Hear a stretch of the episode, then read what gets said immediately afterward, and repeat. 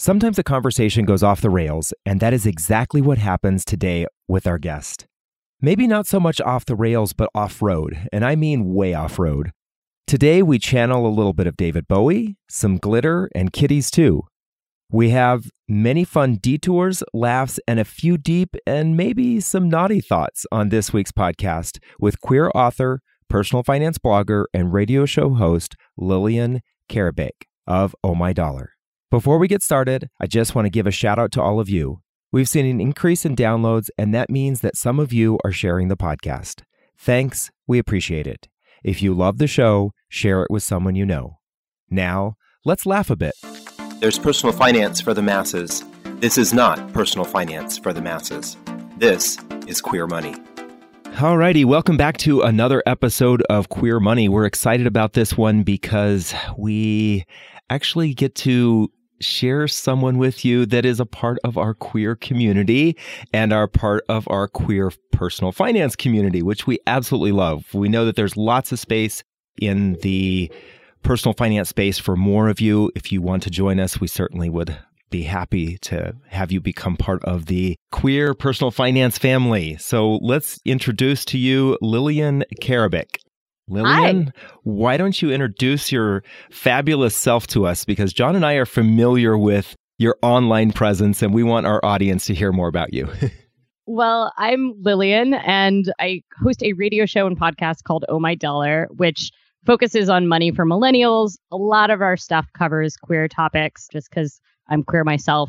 But mainly, the main thing I focus on is making it so people that are artists, freelancers, nonprofit workers feel comfortable making money decisions because, you know, capitalism is oppressive and trying to figure out a way to navigate this world can be really disconcerting.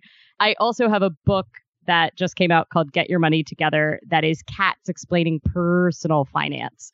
So lots of illustrated kitties will walk you through everything you need to know about money. Absolutely love that. You know, John and I would just recorded another podcast and he made a reference to when you're on Facebook and you run across cat videos. It sounds like either you can take his advice from that one or you can maybe flip over to Lillian's book, and you can still get some cute cat pictures. and some financial advice. We actually just published a video last week called 401 Kittens. Oh, and nice. it is me surrounded by kittens at the cattery at one of our local shelters explaining 401ks. Oh, nice. I don't know. That, that could be distracting. I wonder. Yeah. Well, right. you can get your kitten videos and also feel like you're doing something you've been putting off. right. So it sounds like your specialty is breaking down the taboo of money, the fear that we have of, of talking about money by engaging people in creative ways. Recently, we had on a guest who was inspired to become debt free because of Elton John. And you're using, if I understand it correctly, Ziggy Stardust to help people understand their finances. Yeah, I like to call him Kitty Star Budget, actually. Huh. He's a cat inspired by David Bowie, but I often myself dress up like David Bowie. I probably dress up like David Bowie about every 10 days um, for the past Wow. 10 years. Nice. And is that always so up for other people, or do you just sometimes dress like that for yourself? And sometimes I, you know, just walk around doing my laundry. Actually, frankly, five inch platform boots are a real struggle. So I try not to get in and out of them as much as possible. I kind of stumbled into doing the teaching personal finance like David Bowie completely accidentally. I led this huge bike ride in Portland for years called Bowie versus Prince. Way before they were both associated with each other. I actually led it for 10 years Oh, wow. and starting in 2007 i believe and i obviously could not ever repeat costumes because that would be just a mortal sin and so it is every Portland, year- right? yeah of course and the ride got so big it was like 1500 people by the end that we actually had to start in two different locations with team bowie and team prince Oh, nice. and so I led Team Bowie. And so we kind of, you know, we had this faux rivalry. We even once had like a 300 person tug of war between the Bowies and the Princes. and we had an actual legal gay wedding between a Prince cosplayer and a Bowie cosplayer one year, which was like a thing I set on the list as a goal. Anyway, nice. then I had like 10 Bowie costumes after years of leading this ride. I kind of stumbled into teaching personal finance and realized like, oh, this is a really excellent way to like disarm people and make it a little easier for them to like people expect one thing when they think they're going to talk about investing or paying off student loans and usually they really put it off. It feels very dry to them. And if you walk out wearing like a huge ridiculous Ziggy Stardust wig and glitter spandex and 5-inch platform boots, suddenly someone's expectation doesn't match the reality and you can kind of disarm them and then you can have a real conversation about money. Absolutely. So I love everything you just said except for the very beginning of your sentence or that set of sentences. Oh. I don't think it's possible to actually stumble into personal finance. Isn't that like a steel trap that has like jaws and of death that need to be pried apart? You know, personal totally. finance is something everyone seems to try to avoid. No one I, acts. yeah, no, I totally understand. I I genuinely did stumble into it. So I spent most of my career working in really small nonprofits I lived on a hippie commune when I first moved to Oregon. And then I worked as a live in social worker at a house for homeless young mothers. And then I did two years in AmeriCorps. And I had always been very frugal because, like, at one point I lived in an actual tree. You really cannot own much stuff when you live in a tree. and, uh, and I like built my own house out of like recycled political yard signs and lived in a geodome. I'm cheap. And I'd always been good at saving money. I never really thought that much about it. And spending money in accordance with my values was just something that was hugely motivating for me as someone that was always trying to fundraise to like keep women from, you know, ending up back in the prison system or get custody of their kids back. And like by the end of my first 11 month term at AmeriCorps, you make like $800 a month at AmeriCorps. I saved like $2,000. And people were like, How wow. are you doing this? and I was like, It's not that hard. Just don't have debt and don't spend money. And it's very easy to save money. Right. But we live and, in um, America. You have to spend money. yeah, right? Well, I think actually, like my queer identity, I'm originally from the Midwest. I spent about half my day in Kentucky and half in Ohio in my teenage years, like super butch, shaved head, you know, all black clothes. I truly believed that it was so challenging to exist within society as a queer person in that kind of environment in high school. You know, almost all the people I knew that stayed back at some point ended up being gay bashed. And it was just so hard to exist in that world that resisting consumerism, which was kind of being fed to me, was was relatively easy, right? Mm-hmm. it just felt like another thing that I was trying to be handed that didn't fit me. So eventually, a bunch of people were like, "How do you handle money?" And I was like, uh, "Maybe I should start teaching about this." Right. I actually worked for a small nonprofit, and we had 30 employees, and I was the only one using the 401k. And so they came to me and were like, we're going to get rid of the 401k because you're the only staff member using it.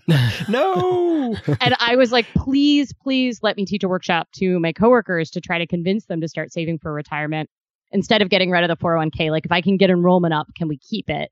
And that was the first time I taught personal finance. And that was a couple years ago. So awesome. Nice. So Thank did you. the 401k stay? The 401k stayed, but I will admit it wasn't really because of my class.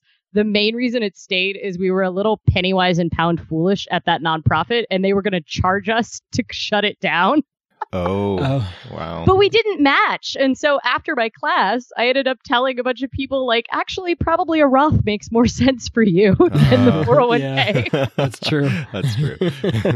now we're getting into the deep stuff. yeah. yeah. this is why right. you need a Ziggy Stardust that uniform because we don't want to talk about fees. Right, right. yeah, right. As soon as we start talking about expense ratios, I'm like, I've got more glitter. I swear it'll be okay.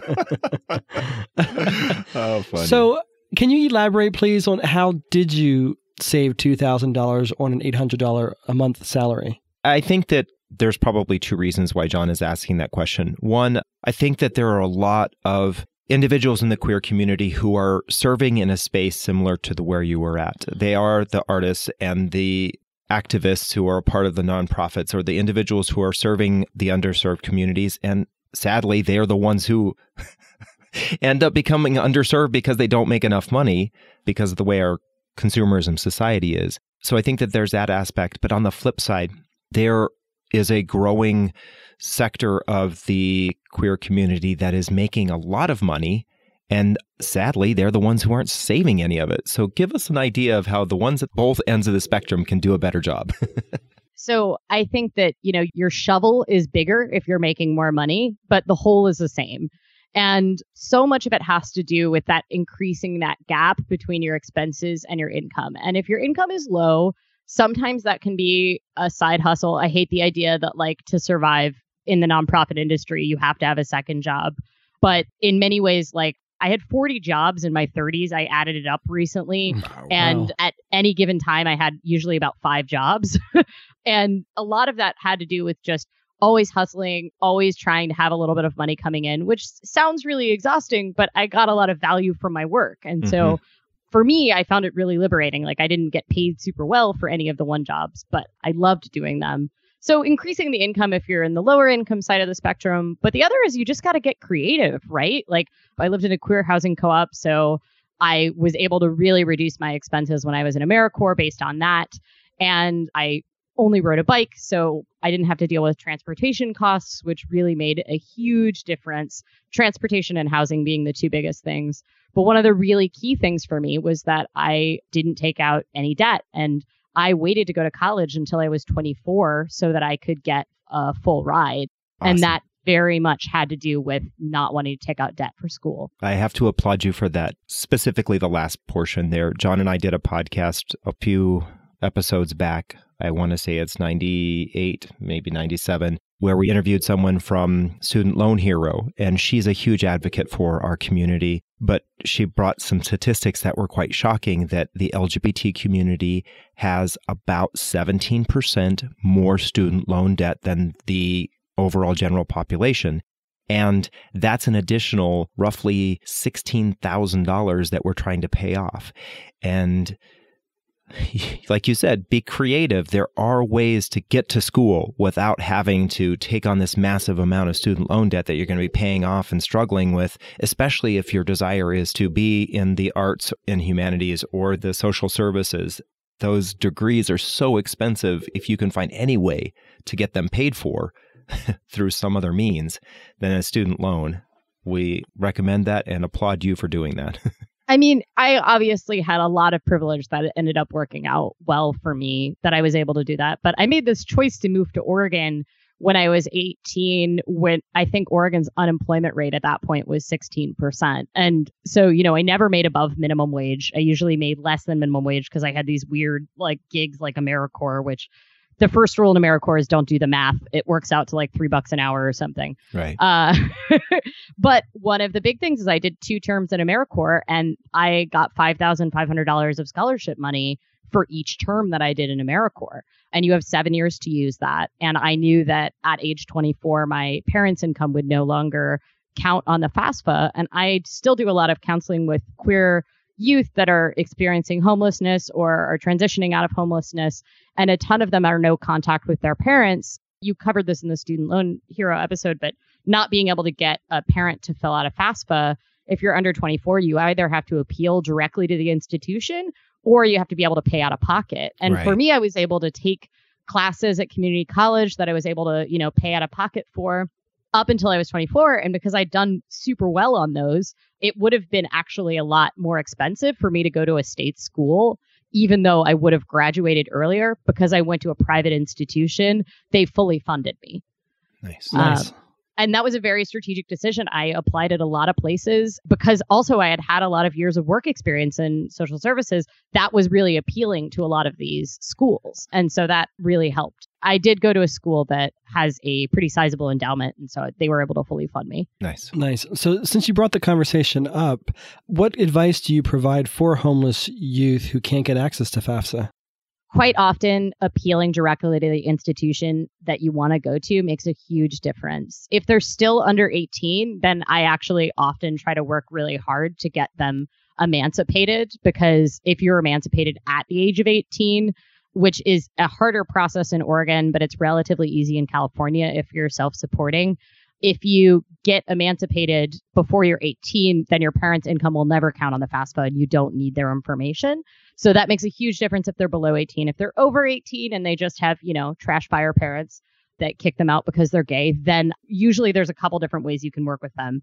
Now, bizarrely, joining the military is an option, not a ethical option for everyone, but now a lot of queer youth can join the military and that will mean that your parents' income does not count on the FAFSA. And that's how both of my parents paid for college was the military. If you're 18 or older and you're not emancipated from your parents, yep. you can join the military. And, and then at that parent, point, their income doesn't count. So there's a couple exceptions for being declared independent. If you're in graduate school, any age under 24, so if you finished undergrad, then your parents' income doesn't count. If you're married, then only your spouse's and yours income counts. And if you're a member of the military. Gotcha. Wow. I did not know that about the military. That's There's a, a lot of creative ways going yeah. on right there. like, obviously, I don't think that joining the military, especially if you're gender nonconforming, it's right. not the most awesome place to be for a lot of people. But, you know, it was how both of my parents were able to go to college and be the first in their family to graduate college.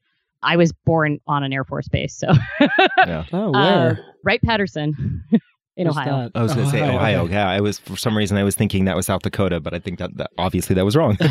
oh, having spent some time in South Dakota, you know, Ohio was tough, but South Dakota would have been tougher. Yeah. Uh, Unfortunately, that was the place where I kind of went to find myself to f- determine if I was going to come out.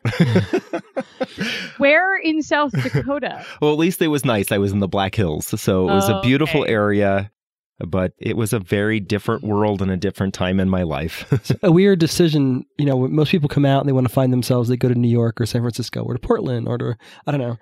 David goes to South Dakota. yeah, I. But it worked. You were a unique one yes. in that count. But I feel like you'll know. You'll be like, well, being gay here is hard. So I guess if I still feel gay, I'm probably gay. Well, and the, yeah. the interesting thing is, I guess maybe similar to your personal finance story is I kind of didn't necessarily go there to find out that I was gay. I wasn't searching for a gay life. I went there to find myself, to actually go internal. And that's what I ended up doing. And after I left South Dakota, that's when I was like, okay, this is the choice I'm going to make. And I did. I came back to Colorado and and came out. and it was as gay as you can be. Right, exactly. anyway, we're off topic here. Let's get back. I, oh, but I have a story about South Dakota coming out. Oh, nice. Okay. I don't know. Is it too off topic? No, not at all. we love stories. We, yeah, let's have some fun. so I try to travel like around Christmas or on Christmas Day as much as possible because it's cheaper and I'm not Christian, so I enjoy it. I was on an Amtrak train from Chicago through North Dakota through the plains to Portland on Christmas Day one year, and there was this. And I was dressed as Bowie because I just happened to be dressed as Bowie. Um, I'm, Boy.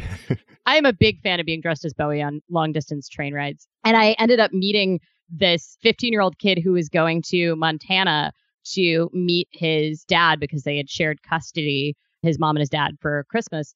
And he came out to me over the course of this 40 hour train ride and this was like, I think close to eight years ago now. And he messaged me and he was like, I just want to let you know how much that like conversation that we had and the fact that there was someone that was like living their life and happy with their life and willing to dress in ridiculous outfits like that on a train and was happy being gay meant so much to me. And I'm now like happy and out and I live with my boyfriend. And oh, nice. uh, it was awesome. just very sweet. So that's my gay in, in the Dakotas story. Awesome. that's great. Thank you. that wasn't David Auten by any chance? No, certainly wasn't. you know, what I, I love about that story, though, is that there are times in our lives when we may not be in the place or where we think we're at, but we're being influenced by other things around us. And that is part of the reason why John and I, and I think why you do what you do, is we know that no one is ever really ready to say, okay, I'm going to sit down and figure my finances out. People rarely ever say that, but we're here to kind of tell these stories or bounce some tidbits off of you so that when you're thinking about other things, this can be worked into the rest of your life. And that's really how we did our personal finance, our debt story as well, is we just kind of figured these things out. And whether it's coming out or coming out about your finances and getting your shit together, I think we need those kinds of stories. I think that stories of people that look like you or in the same career view is so valuable to understanding how your relationship with money can change and maybe like the ways in which you're not happy with your relationship with money. Right. But at the same time, like I've had a lot of people who have picked up the book not because hmm. they really want to get their money together, even though that's the title, but because they really like cats. Right. And they're like, yeah, I should probably get my money together. and that is like the number one thing that I want from the book is that you're like, yeah, I really like cats and shiny things. So I'll get this. oh, maybe I should work on like my debt snowball. But the other thing is like one of the people that was reading the book and going through, we did a weekly chapter like rollout for the backers of the Kickstarter campaign before the book came out. Is he said, I realized you're only ready when you're ready. And then Absolutely. when you are, it all becomes so much easier because something will change in you one day and you'll realize, like, oh, I'm sick and tired of being broke mm-hmm. and I want to figure out a way out of this. Right. Yeah, that's 100% true. I mean, I think David and I knew that we didn't have the best financial situation. And we just finally came to a decision one day that, you know, we're tired of this and everything that we're doing is wrong and our situation keeps getting worse let's fix it. And it wasn't until then that nothing else mattered. What anybody else said, anything else that we read, despite the fact that we were also, we were in the financial services industry helping people, none of it mattered until we actually made the decision that we're tired of this. We've got to change the status quo. Because yeah. it's not easy, right? Like the stuff, it's not complicated, but it's not easy. Right. And it takes that like fortitude within yourself to go, no, I'm not going out for drinks. I'm paying off my debt. Or like, yeah, I do save for retirement, and that doesn't make me like a bad or yuppie person just because I'm choosing to save for retirement, right? right? Like, we all have these internal money stories we tell ourselves that we have to unwind if we decide that we really want to change the way we're relating to money. Right. And whether it's our upbringing and our non accepting families or the community that we've joined and us trying to appease or be a part of that community, we've learned some habits along the way. And those habits are so difficult to break. Whether it's, you know, spending so that we can be away from our family or spending so that we can be accepted by our group of friends or spending to make ourselves feel better those habits are so hard to break. And there's, we always say there's always somebody there championing you while you dig yourself into debt. Everybody wants to see you in that new car or taking that vacation or buying a house or getting married and spending a ton of money on a wedding. Everybody is championing you along the way, but nobody's there saying, yes, you're getting out of debt. Yes, you're paying off your student loans, you know. So totally. And then there's a lot of like people that kind of get angry at you if you do celebrate the fact that you're debt free, right? Yes. Like I see folks that are like, we paid off our mortgage, like really massive tasks, right? That'll say like, hey, we paid off our mortgage on Facebook. And everyone else just gloms on with excuses about why they can't do it. And there's a point at which you have to realize for yourself and you have to understand when talking to other people about, you know, kind of financial accomplishments or goals that like your story is not their story right. and that like everyone is doing this themselves. And just by saying you do something, you are not passing judgment on their own.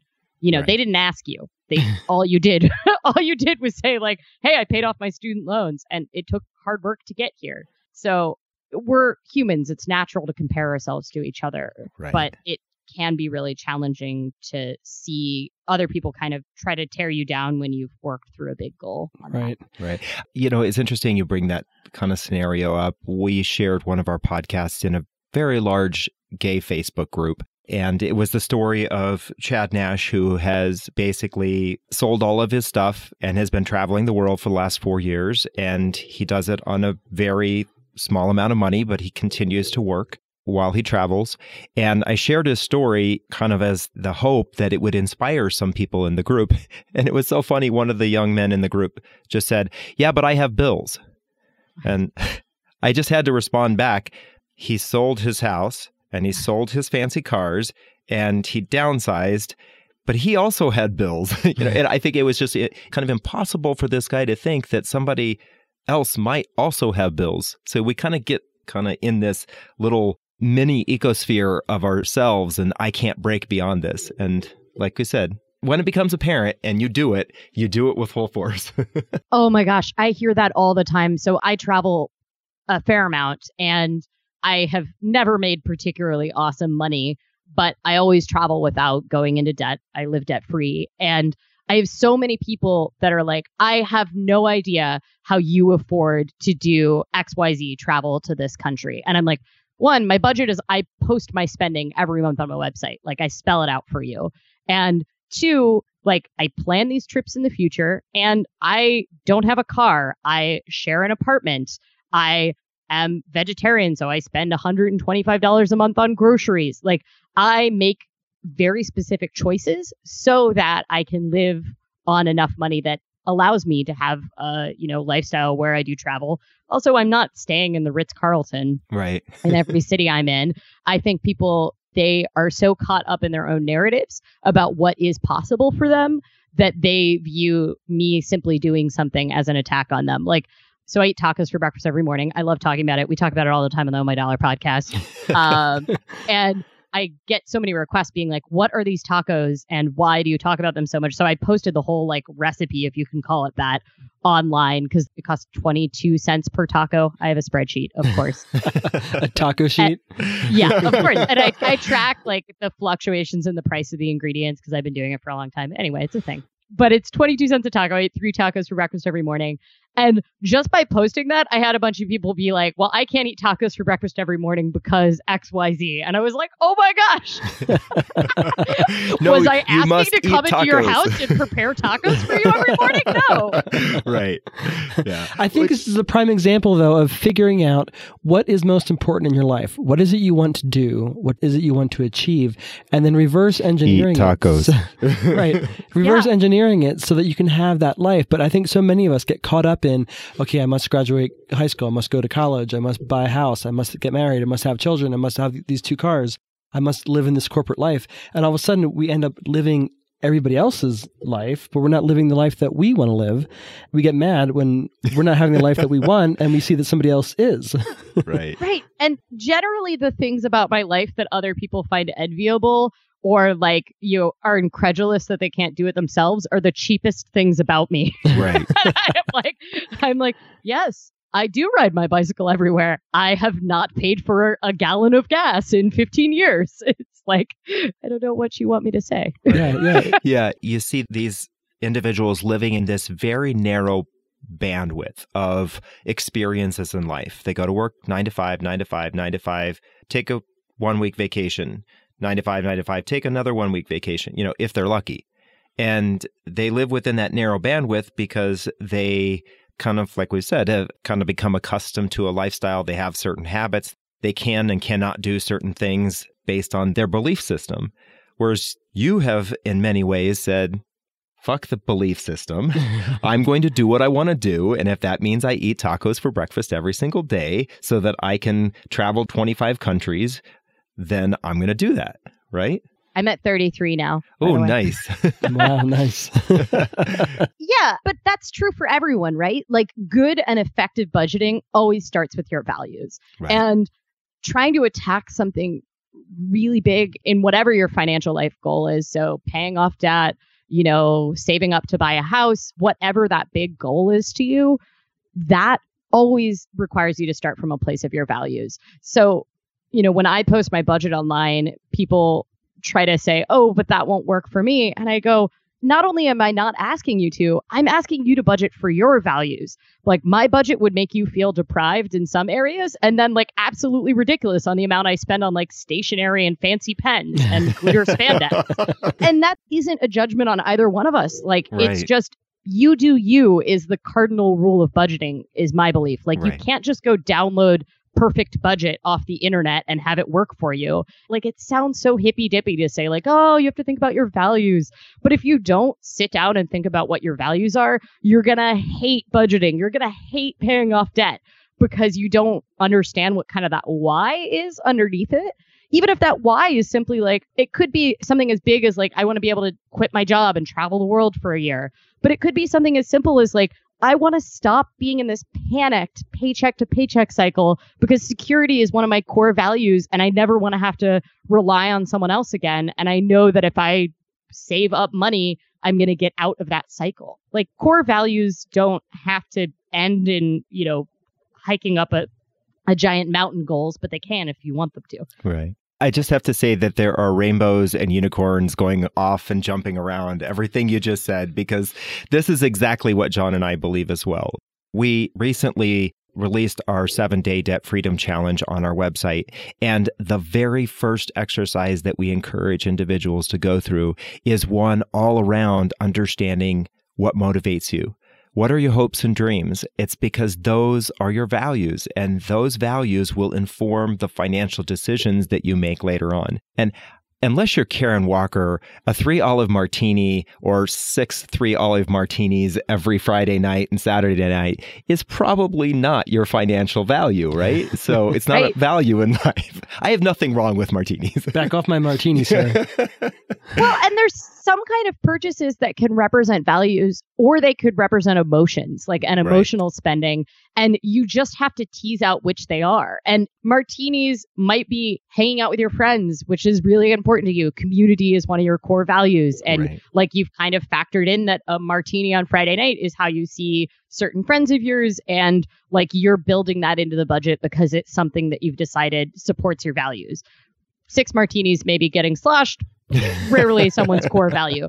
But you know, by the same token, like it could be lust that's motivating you, or any number of other emotions, or just like the guilt of other people. You know, as you said, there's always someone cheering you on to spend more money and get you into a financial hole and not get you out. Right. But you can always think about what in my values is substitutable with something cheaper or something that will help me get towards my other financial goals. And if you realize, like, hey, drinks with friends, the thing that makes me feel good about that is not the martini. It's not the really awesome lights in the club or whatever. It's actually getting to have really good conversations with my friends. Why can't I invite them to my house instead? Right. Like, there's plenty of reasons why you can find substitutes or you can just choose to build it into your budget like you're not a bad person if you want to go to have martinis on friday but well, you not. you Jeez. have to plan for it i'm going straight to i'm probably going straight to hell anyway yeah, yeah that's what everybody in kentucky told me so you know i think it was David Rae was on our podcast. He's financial planner LA and he's also identifies as queer. And one of the things he mentioned in that podcast episode was I don't care what you spend your money on, as long as when you're spending, you're spending on things that actually align with what really moves you in life, what drives you in life. Because most of us can stop and say, okay, X or Y, those two things are probably not what really, really fundamentally move me in life and make me happy, put a long term smile on my face. Yeah. And I'm a huge fan of this is probably part of your seven day challenge, but one of the things that I really recommend is, especially if you don't have a habit of it, is tracking your spending and yes. then go back and look at tracking your spending, what you actually ended up regretting a couple days later. Right. Like one of the big things I have people do is just like put emoticons next to your purchases at the end of the week. And this is really helpful if you have a partner, like actually sitting down with them and going like, yeah, I really thought that I liked going out to eat at lunch every day, but like at the end of the week, I look at that amount of money and I go like, oh, there is bigger, better things I could be doing with that money. Or like, hell yeah, that two dollars I spent on candy that was definitely an impulse purchase. I still feel great about it. You know, like it's very helpful to look at that. And you're always going to have some regrettable spending. You're always going to have some impulse purchases because we are humans. But you can lower the amount of regrettable spending you have. And you can also create systems where maybe you don't feel as guilty about it because, you know, alcohol and bars are a great example if you know that it's within the budget and that you're going to, you know, stop before you're, you know, embarrassing yourself or overspending, then suddenly it feels a lot better to like go hang out with friends than if you're like, oh my God, I just spent $18 on a martini and now I can't pay rent next week. Right. Right. Yeah. That was so apparent for David and I when we actually went back. David, he, he reviewed 12 months worth of our expenses. All along, we thought we were like poor but we realized, oh my we God, were, we're spending. We were stupid. we're, we're, spending thousands and thousands and thousands of dollars on wine. We don't need to do that. if we just shift this money around a little bit, we can pay off our debt very fast. And we'd actually a take a trip life. to Napa and have some wine in Napa. yeah, right. I mean, that was one of the big things. Like, I quit drinking a couple years ago, and I think by my calculations now, I've saved over a thousand dollars based on my like average rate of spending from quitting drinking. I wasn't a super heavy drinker. But one of the big things is that like last year, I think like my income was like $22,000, but I still managed to go to 13 countries and take several trains from Dublin, Ireland, all the way to Shanghai, China. And Wow. and spend like a month going across 13 countries. And I had so many people be like, there is absolutely no way I could afford to do that. And I was like, I guarantee you make more than me. I make Right. I, I make Oregon's minimum wage. like you work in tech. So you're making choices with your money. You just don't realize you're making choices. Like those trade-offs already exist. For example, spending a bunch of wine at home instead of wine in Napa is a choice that you're making and you're just doing it unconsciously. And if you sit down and think about it and actually track the data and have a conversation with yourself and your partner, then you'll start to realize, like, oh, I did make choices. Maybe they mm-hmm. weren't the right choices. So we've talked about tacos, which makes me think of margaritas. We've talked about martinis. We've talked about wine. My Earlier today husband we were is an talking about whiskey. Let's get back to David Bowie. That's true. That was a perfect How's- how's transition. the- that for a transition. How can we use David Bowie and Ziggy Stardust as muses to help us with our personal finance? Well, I think one of the really key things is that what all this talk about values, a lot of people can get locked in and think that this is like a test and that if they write down three values on a piece of paper, then it can never change. and that, like, I don't know, the values police are going to come and attack them if they don't spend according to their values in a couple years. Jerry Falwell died. Don't worry about it. As far as I understand, there are no values, police. but I have like an internal 18 year old butch punk rock me that really, really judges 30 year old yuppie femme me and what I choose to spend my money on now.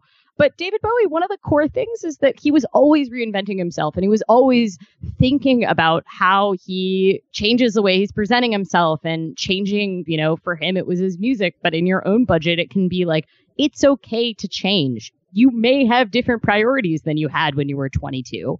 And that's totally okay. Part of it is realizing that like budgeting is a living document and it's a practice. It's not like a thing that you print out, you do it once and then you file it away and you never look at it again. Financial management, like not only must it be learned, like no one comes out of the womb knowing what a Roth IRA is. What? It also has, it also has to be practiced. So I thought the think that there's- vagina was a miracle. it is. I'm Wow. confused. I never expected that word to come up on Queer Money, but it did.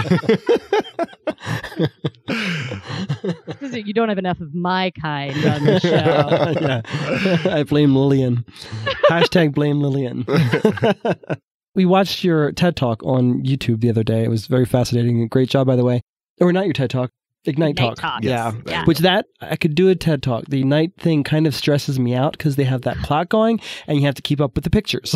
that is like the third time I did one, and the first time I did one, I did not realize how much you need to practice, Oh. and it was very stressful. oh, I bet. Sure. Uh, I bet. yeah, You talked about David Bowie and Ziggy Stardust there, but you also talked about how David Bowie, I'm going to say this completely wrong, he converted his music to bonds, was making interest off of his bonds.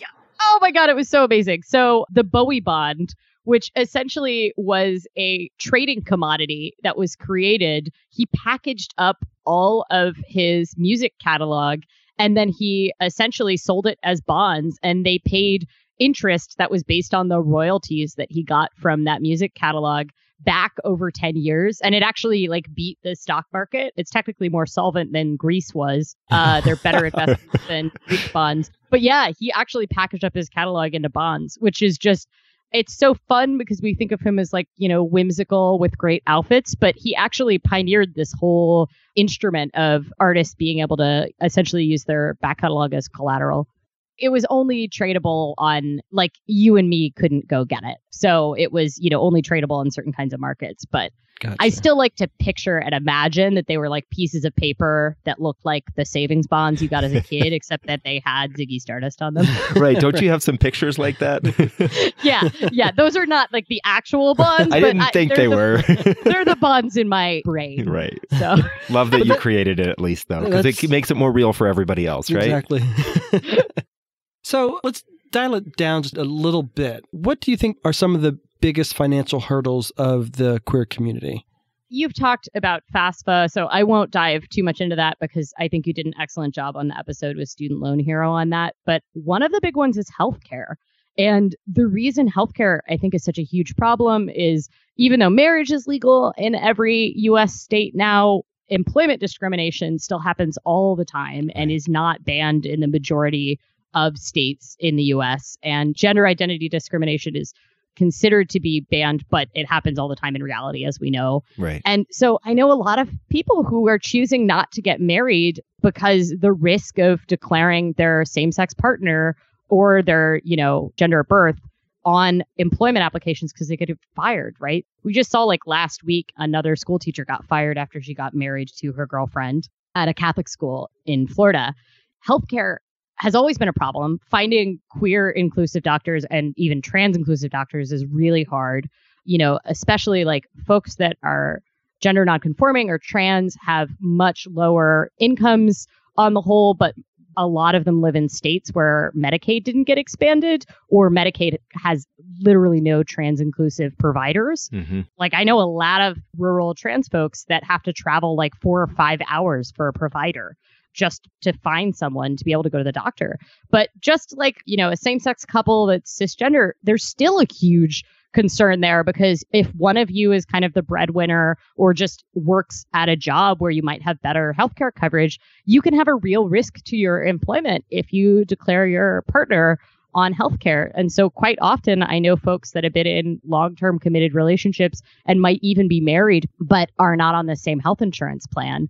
And you know, we never know what's going to happen with the exchanges, but Right. Right.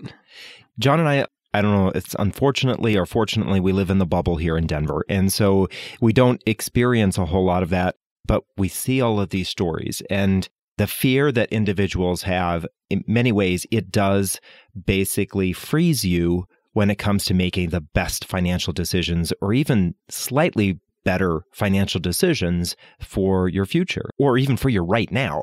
John and I wrote an article about this about how when we finally did decide to identify as a couple on our health insurance, it saved us $100 a month. $100 a month may not seem like a lot of money to one couple, but to another couple, that could be a massive amount of money. And so it can really have benefits. But if you're worried about what your boss is going to say or HR department doesn't have a really good HIPAA control, Right. they, they'll just, you know, free flow of information out the door. There are all those risks and factors that still come into play. Right. And like HIPAA technically doesn't really protect you unless you work in healthcare, right? So like there's a lot of belief that HIPAA translates to the workplace, but it's only a healthcare provider rule. I just don't want people to believe that that information is legally protected because it isn't technically in the workplace.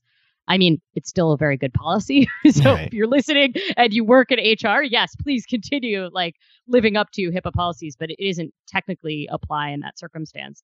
But I also see couples that it's not even just losing out on being on the married income. If one of them has to get their health care off the exchange, but they're legally married and their married income is too high for a subsidy, you could end up paying hundreds of dollars more a month for just one partner to get health care if you're not able to put that partner on the other's employer plan. Right. So it can really be huge amounts of money.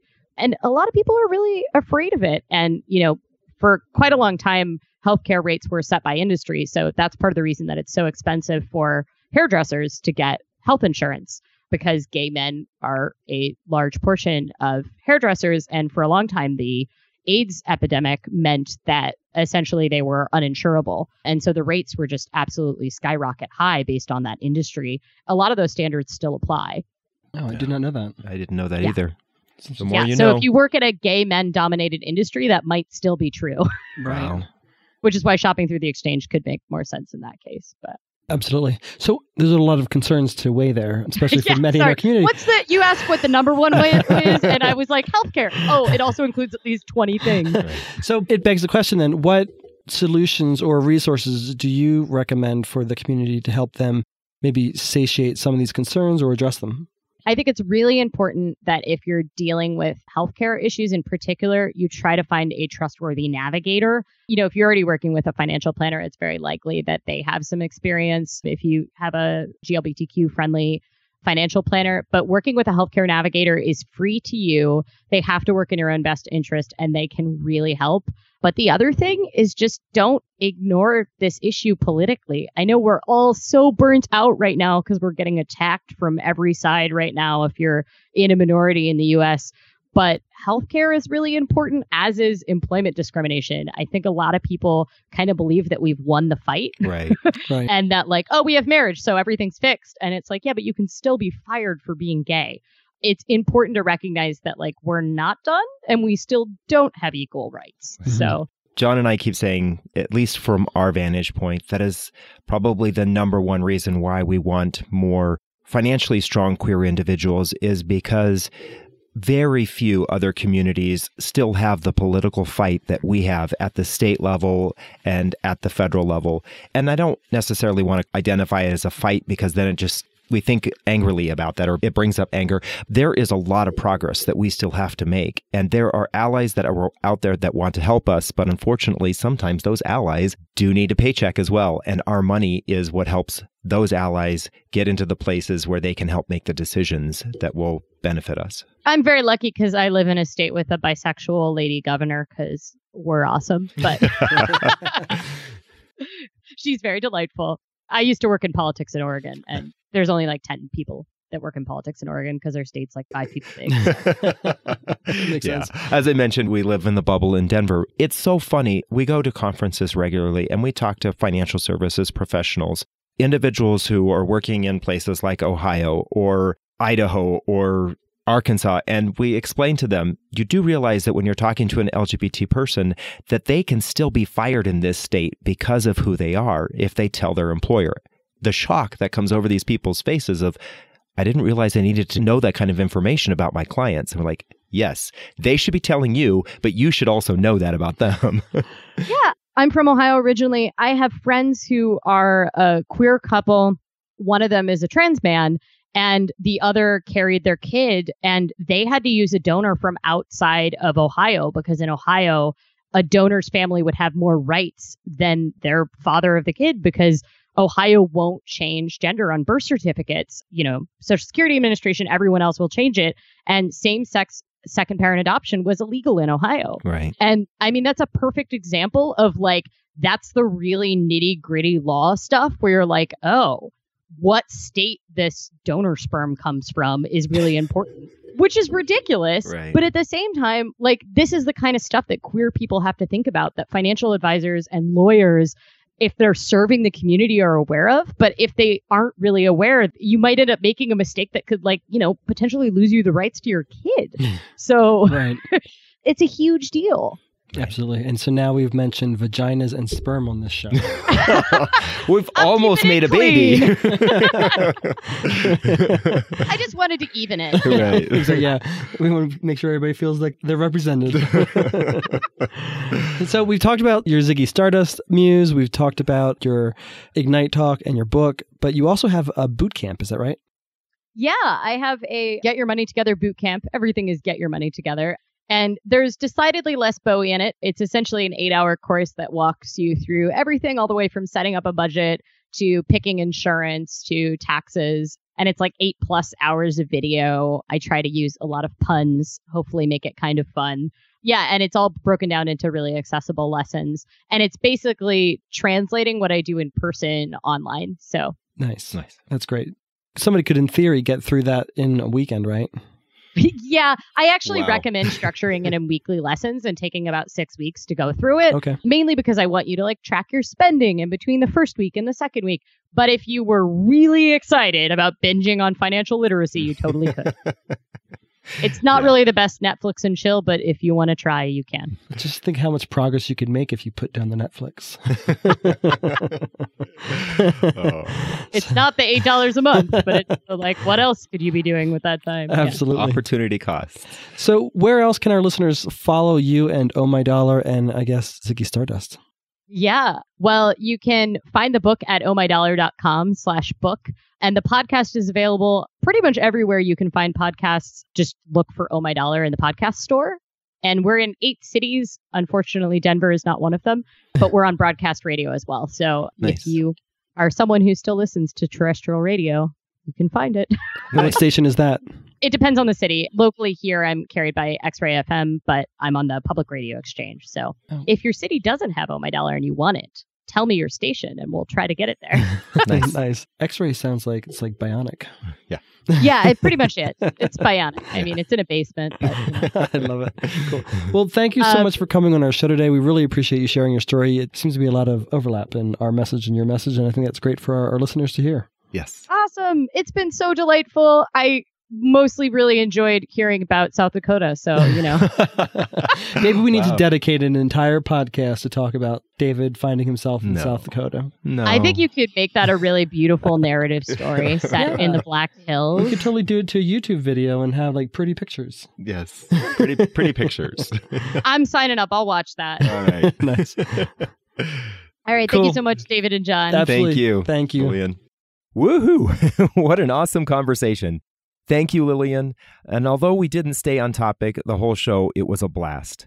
We definitely need to join you for a cup or a pint in Portland sometime soon. Remember to check out the Oh My Dollar radio show on xray.fm. Make sure you join us next week as we discuss a tool that will help you and yours with filing your taxes next year. Thanks again for joining us this week and have a great one. Bye bye. Okay. We just serviced you. Now you get to service us by subscribing to this podcast on iTunes and signing up for the Queer Money Lifestyle newsletter at queer.money. Well, I'm not really gay. would help me if I had a personal chef made all me all my healthy meals for me. Right. So instead, I'll have a Snickers tonight for dinner. the other end, I like the butts. So. yeah. Uh,